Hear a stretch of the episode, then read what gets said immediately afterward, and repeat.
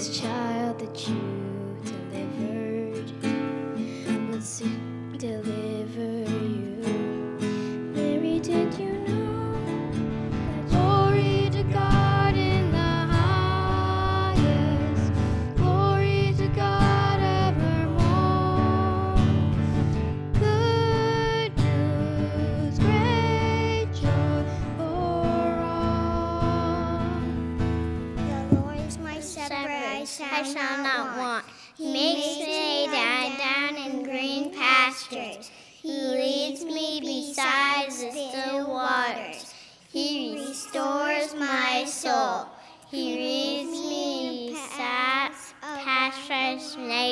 righteousness for his name's sake.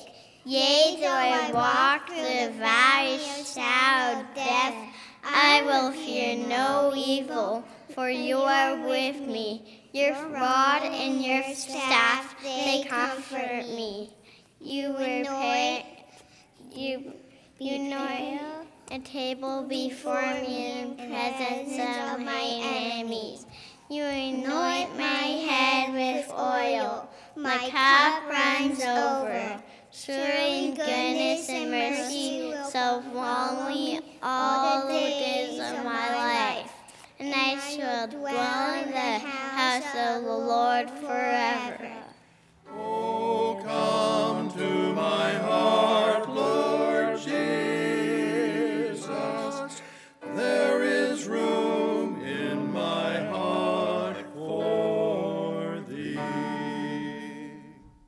Sorely impressed by God's gifting, and thank you for coming and joining us on this special Christmas program. We're glad that you're with us this morning, and I want to extend a special welcome if you're here as a guest. Thanks for joining us. If you did happen to pick up a bulletin, uh, there were some on the welcome table. Uh, there, we'd appreciate if you would uh, just let us know you're here. Yeah, there is a little additional flap on that bulletin if you'd mind filling it out and uh, putting it in the box where we collect our offering because we don't pass offering anymore, and we'd appreciate that. Just a reminder: on Christmas Eve, we will be having a service here at 5:30, a candlelight service on Christmas Eve. So hopefully you can uh, join us for that if it works into your schedule. We'd love to have you join us. It'll be a short service, so you can go back and spend time with your family, and we're looking forward to that. So I want to just ask if you would bow with me as we pray before we think a little bit about what God's Word has to say about this whole thing, a little more about what God's Word has to say. Father, thank you for your Word and for your grace in providing it, and for the birth of our Savior, the Lord Jesus whom, whose birth we celebrate today and this week. And we thank you for the opportunity to come and, through many, many different avenues, think about what this means for us and what it can mean and should mean for us. Open our hearts to the truths of your word that have already been spoken and that will yet be spoken, we pray in Jesus' name. Amen. Well, I don't know if you've been paying attention up here, but uh, we've been hearing the story of some of the key players in that first Christmas, all right? Uh, Mary and Joseph and the shepherds. And it, it seems that uh, from what we've seen so far, or what we've heard so far, that uh, these key players uh, have something to tell us. And when I was thinking about this, the, the, the key players in that first Christmas, they, they really answer for us two questions okay? They answer for us two questions that reveal how, in the face of frightening circumstances, we can experience a fearless Christmas. How can we be fearless at Christmas time? And so the first question that they answer is what, what was the reason? What's the cause for the fear? Okay? What were they afraid of? And in every case, in Mary and Joseph and the shepherd's case, it was the appearance and the announcement of an angel, an angelic appearance and announcement. Mary you're favored. You're going to have a baby uh, before you are actually, uh, you know, uh, with your husband. Whoa, that's kind of freaky. Uh, Joseph, look, the woman you're engaged to, uh, she's going to have a baby of the Holy Spirit, and you're supposed to marry her anyway. Okay? And the shepherds, hey, you're out in the fields at night, and all of a sudden a bright light appears. Here's an angel and says, You guys who were outcast from the Jewish uh, religious people, you guys who are the kind of the scum of the earth type people who really aren't welcome in religious settings, you're supposed to go see this baby who's born in Bethlehem, or it, he's been born. And, and so, okay. Wow. Frightening stuff uh, for the people on that first Christmas. I have a, a friend who was uh, on a short term mission trip in a third world country, and he got up one night in the pitch black of the night without electricity to go out to uh, use the facilities, uh, which was the great outdoors. And uh, he was uh, standing uh, out, he just got outside and he, he felt something. He didn't know what was going on, but he, he felt this presence. And then he realized he was standing face to face with a bull, a horned bull in the middle of nowhere. He was terrified. Well, I get Mary, Joseph, and the shepherds uh, they, they were terrified. In each of these cases, I think you would be along with me and say, they had reason. I mean, it was rational to be afraid of the shepherd for the shepherds and for Joseph and Mary. If you have an angelic appearance, okay, that makes sense. But then I was thinking, you know, okay, that's them, but what about us? What do we have to fear? And I think if we're honest, 2020 has been kind of a year of fear it's been one of these things. Okay, so, you know, we have this, uh, this pandemic, this global pandemic that has insulated, isolated, and intimidated most everybody. Am I going to get sick? Am I going to cause somebody else to get sick? Is somebody close to me going to die? Am I going to spread it to someone else and then them get really sick? Whoa, whoa, whoa. Then there, there, there, there's this fear, this fear of rioting and looting and violence and vandalism. It's going to come to me as all in the name of justice. There's a fear of losing my business, a fear of losing my job, fear of losing my financial savings, fear of losing my house. Fear, fear, fear. All around us, it's fear. Fear of losing my friends and my family and my neighbors because I have a different political perspective than they do. Fear. I have this fear. Fear of losing my liberties, my personal liberties, my religious liberties. Fear of being ostracized and cut off because I'm not in line marked lock, step, and barrel with the moral revolution. A fear. I'm afraid. All sorts of stuff to fear. So, how is it that Christmas can calm the fears? Well, what's the cause for fear? Uh, ours is a little different than that of the first players at the Christmas story, but the cure is the same. The cure is the same. Joseph and Mary and the shepherds all had the same reason for fear, but they also were given the same reassurance not to fear. And then they were all given the same reason why they shouldn't fear. And so I just want to take a couple of moments for us to see how the cure, the remedy for the reason of fear is the same for us as it was for them. You see, we have the same reassurance they were given. We don't have the same reasons for fear.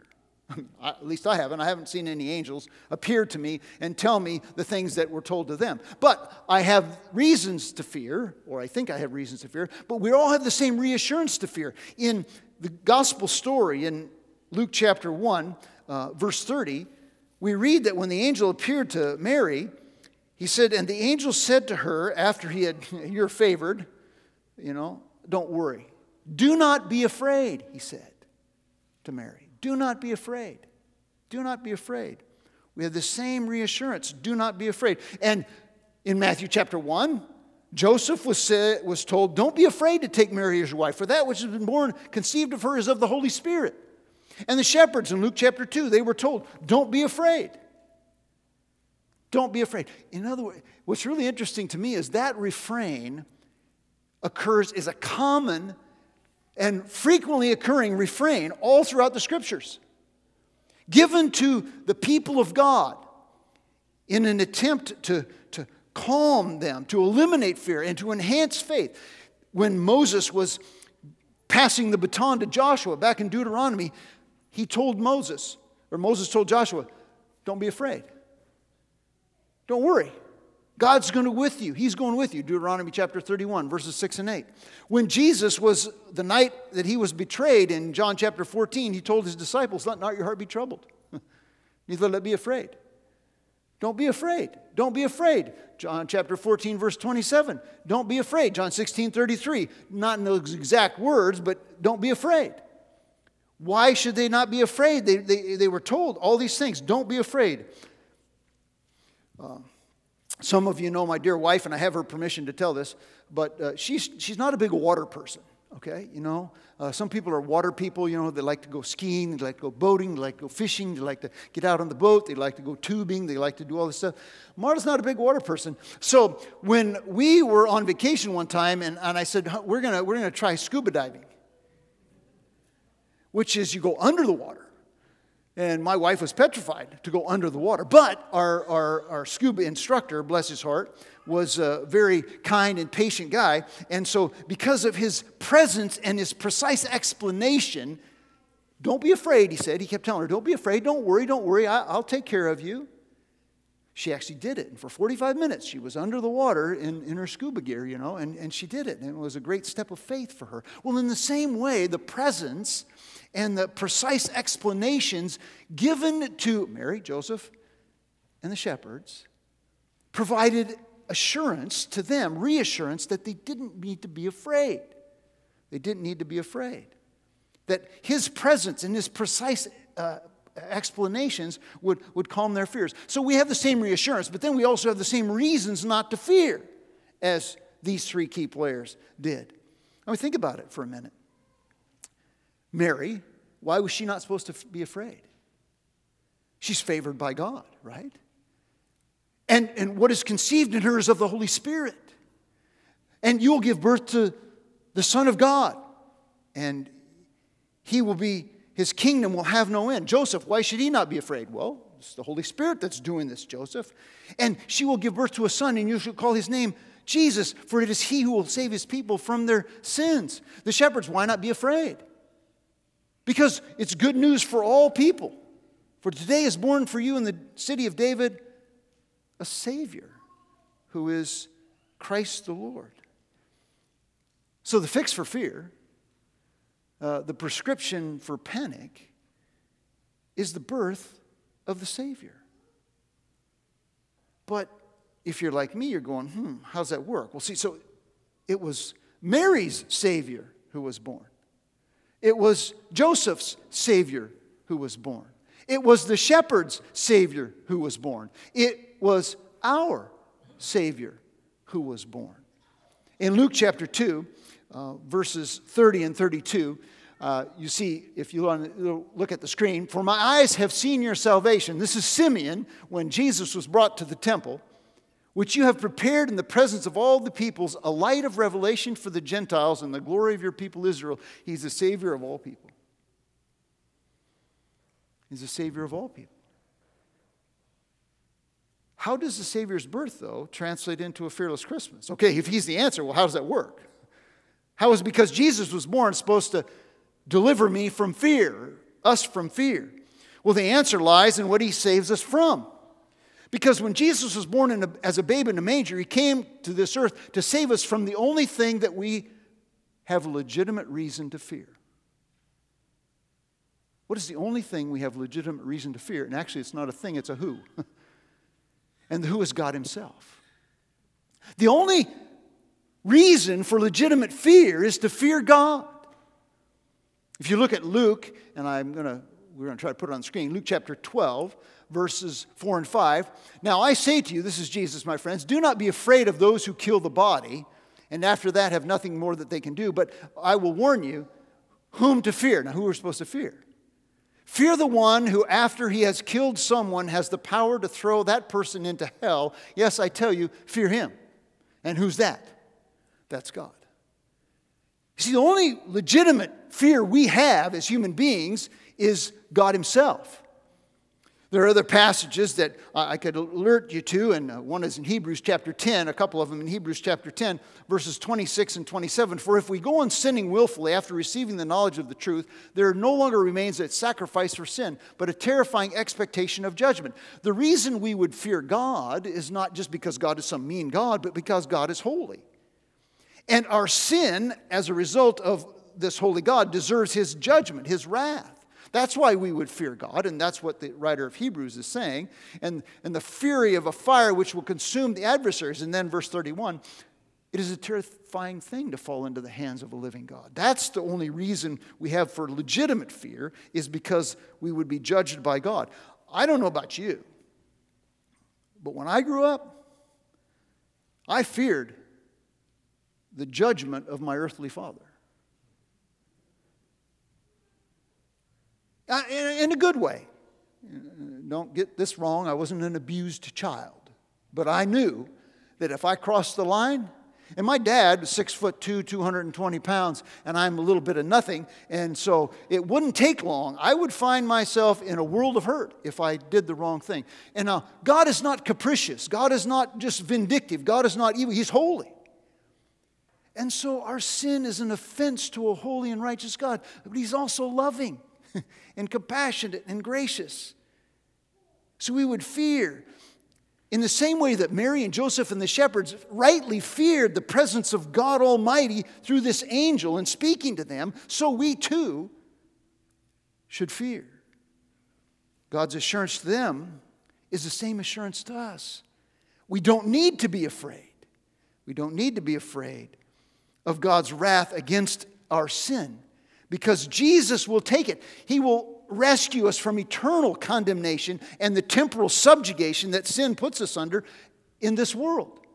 That's the Savior who was born. A fearless Christmas is, the, is possible only through faith in Christ. He was born to die, like what uh, Brother Anand said this morning, that men are, are born to live and then they die, but Jesus was born to die, but he lives. And he lives that we might live. But faith must acknowledge and act on some key truths. And the first key truth is we first of all have to admit we're messed up. I mean, the Bible tells us we're messed up, but a lot of us don't agree with that. The Bible says that there's no one who is righteous, no, not one. All we like sheep have gone astray, and each one has turned to his own way, but God has caused the iniquity of us all to fall upon him. We're messed up people. Now, you may not think you're messed up, but just talk to somebody who knows you well, and they'll tell you. Okay. I don't have any problems. Yeah, you're proud. No, I'm not. I'm a completely humble person. No, you're not so. I'm not greedy. Yes, you are. I'm not selfish. Yes, you are. You're selfish. No, I'm selfish. No, you're selfish. We're sinful people. We're either playing God, pretending like we got our act together, or we're actively rebelling against Him, or just we just don't care. But God knows that. And the second thing, the second fact we must act on is the fact that because of that, we deserve God's judgment.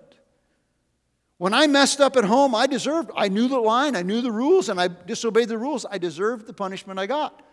Well, we deserve the judgment of God when we violate His standards. And all of us are sinners, sinners by nature, sinners by choice. So we're caught either way. The marvelous thing is that God's not capricious. I said that He's not mean, vindictive. He's not a, a God who's looking at us like uh, I look on ants, you know, waiting, squish them or spiders. You know, you see a spider in your house.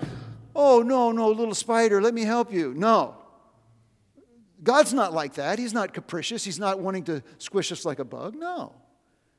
He loves us enough that He sent His Son, Jesus, to be a babe in a manger. So we understand that we're messed up. We understand that we deserve God's judgment, but God put His Son in our place when He came to earth as a babe and died on the cross in our place. God demonstrated His love towards us in that while we were yet sinners, Christ died for us in our place. So that His death satisfied God's wrath for our sin if we accept his sacrifice in our place.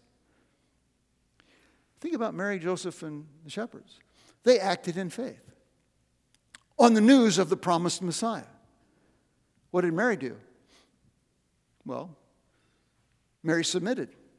Be it done unto me, Lord, as you have said. Okay, I'm willing to go, Lord. Joseph committed. Okay, this is the woman. I'm going to marry her. Keep her a virgin until we get married. Boom, I'm, I'm the dude. Okay, that's my, that's my test. The shepherds visited. Each one of them acted in faith based on the evidence they were given. Well, what about us?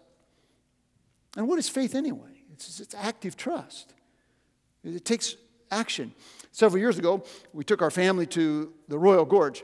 And uh, the Royal Gorge has a tram that goes across the Royal Gorge, okay? So this is a tram that goes across the Royal Gorge. You know, it's like a 1,100 foot gash in the earth, and uh, you're up here, and there's a cable, one cable that runs across, and you're kind of hanging from this cable. So here I was, yo, young and foolish. So I took my wife and our three children, and we got on this tram.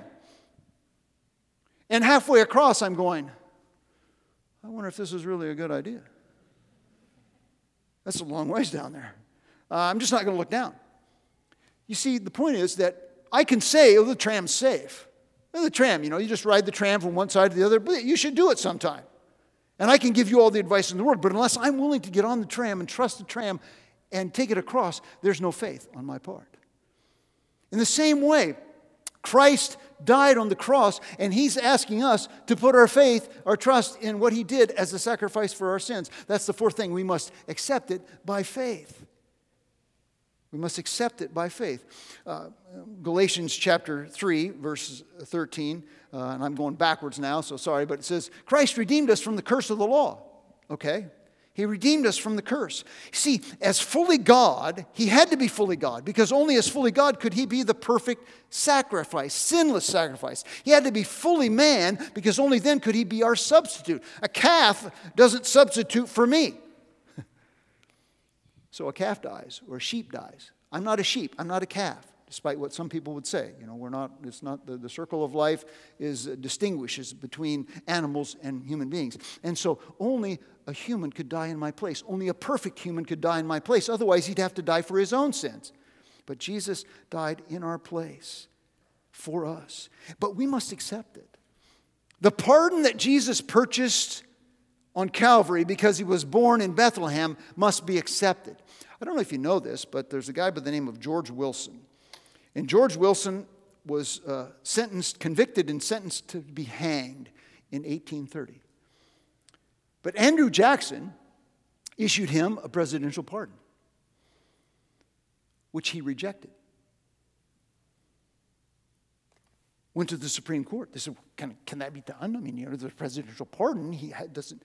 And here's what the Supreme Court said The court cannot give the prisoner the benefit of the pardon unless he claims the benefit of it. Chief Justice John Marshall stated a pardon is an act of grace, proceeding from the power entrusted with the execution of the laws. An act of grace. God, in the ultimate sense, is entrusted with the enactment of the laws. And so here, the president had issued the pardon. But it, it, but it must be, he says, but delivery is not completed without acceptance. It may then be rejected by the person to whom it is tendered, and we have no power in a court to force it on him. When Jesus was born, he came to die. And when he died, he purchased our pardon. But the pardon that was purchased must be accepted for it to be effected. And nobody can force it upon us. It was freely given, it must be freely accepted for it to be applied. Only as Christ's pardon is accepted are we declared righteous before God, not guilty of our sin. And only then are we at peace with God, meaning that He's no longer looking at us and going to judge us because of our sin. I ask you this morning can you enjoy and will you experience a fearless Christmas? Because you're trusting that this babe that was born in a manger grew up and died on a cross and paid your debt to set you free. Free from fear, the only thing we really should be fearing is God's judgment.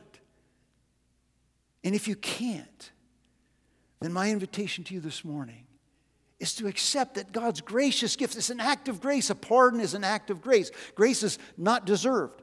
And so none of us deserves it. Accept it. Turn from your sin and trust in this Jesus as your Savior and your Lord today. And you will be pardoned and forgiven and have the promise of eternal life. Now, if you're here listening online or you're here this morning and you are trusting in Christ and you can live a fearless, fearless Christmas, um, let's just be honest. Some of us have been fearful this year. So let's go back and confess our fear of anything short of God. Let us commit to cling to the promises of God because God will take care of the rest of it. If He saved our soul, He'll take care of the rest of it. Let us commit to cling to His goodness all around us.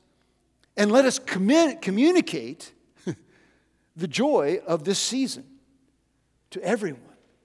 And let us celebrate that we who do not deserve it have been given the greatest gift of salvation through faith in Christ, no longer to be condemned. This is the joy of Christmas. And Christmas is, you know, here. It's, it's not about circumstances. You know, I think, oh, Christmas, it's all about nostalgic experience. It's all about the presence of family and the presents under the tree. Now, those are all nice things, but, but our fearlessness isn't contingent upon those things. It's not contingent upon our comfort. It's not contingent upon our convenience. It's contingent only upon our reception of the Savior who rescues us from condemnation and provides us with the power over sin, freedom from the penalty of sin. And He enables us to live courageously and faithfully in the midst of a troubling terrifying sometimes, treacherous, and trying world. And you know, as we, as we think about the manger, it leads us straight to the cross. And Christmas is not a time of, you know, downers. It's not a time for us to think about condemnation. It's a time to think about celebration, but we can only celebrate if we're not condemned. And we're not condemned if we're trusting in Christ. And so as we as we think about breaking bread and we think about drinking a cup, we think about those things as the reason why we can celebrate Christmas. Because they remind us of what Jesus did in freeing us from the judgment that we deserve. And so, in in a, in a moment, the, the gals are going to come and they're going to do a special number. And on your chair, there should be a cup uh, that has a little flap on the top for the bread and then another one for the juice. And I just invite you, if you're here this morning and you know Jesus as your Lord and Savior, you're at home, if you want to get some bread and some juice or something, I just invite you to take a few moments to reflect. Can I, can I live a fearless Christmas? And if you can, then you can, you can be sobered by Christ's sacrifice and then celebrate what he's done as you take the elements. And if you haven't, you can't say, I, I can do a fearless Christmas, then there's no better time to experience a fearless Christmas than today. And Turn from your sin and trust in Christ. Invite Him to be your Lord and Savior. Let's pray. Father, I just pray that if there's anyone here or listening online that's never crossed over from life to death, never uh, got on that tramway of trusting in Jesus, I pray that they would today turn from their sin and trust in Christ as Savior and realize that this birth of a baby in a manger was so that we could live without fear of condemnation, so we could live without fear in our everyday lives, that we can trust you to take care of us, provide for us, that we're living for an eternal value. We pray in Jesus' name.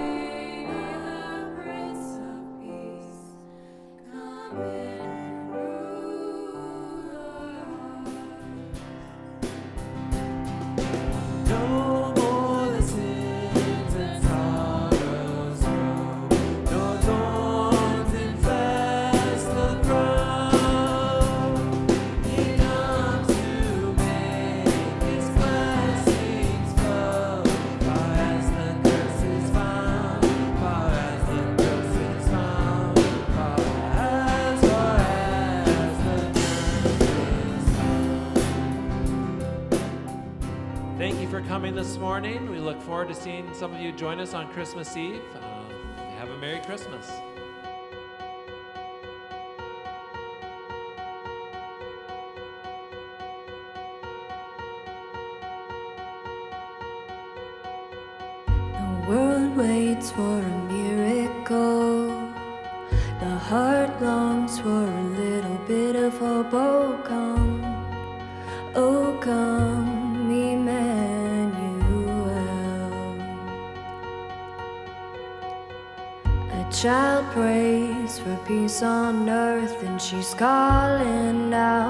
panacea.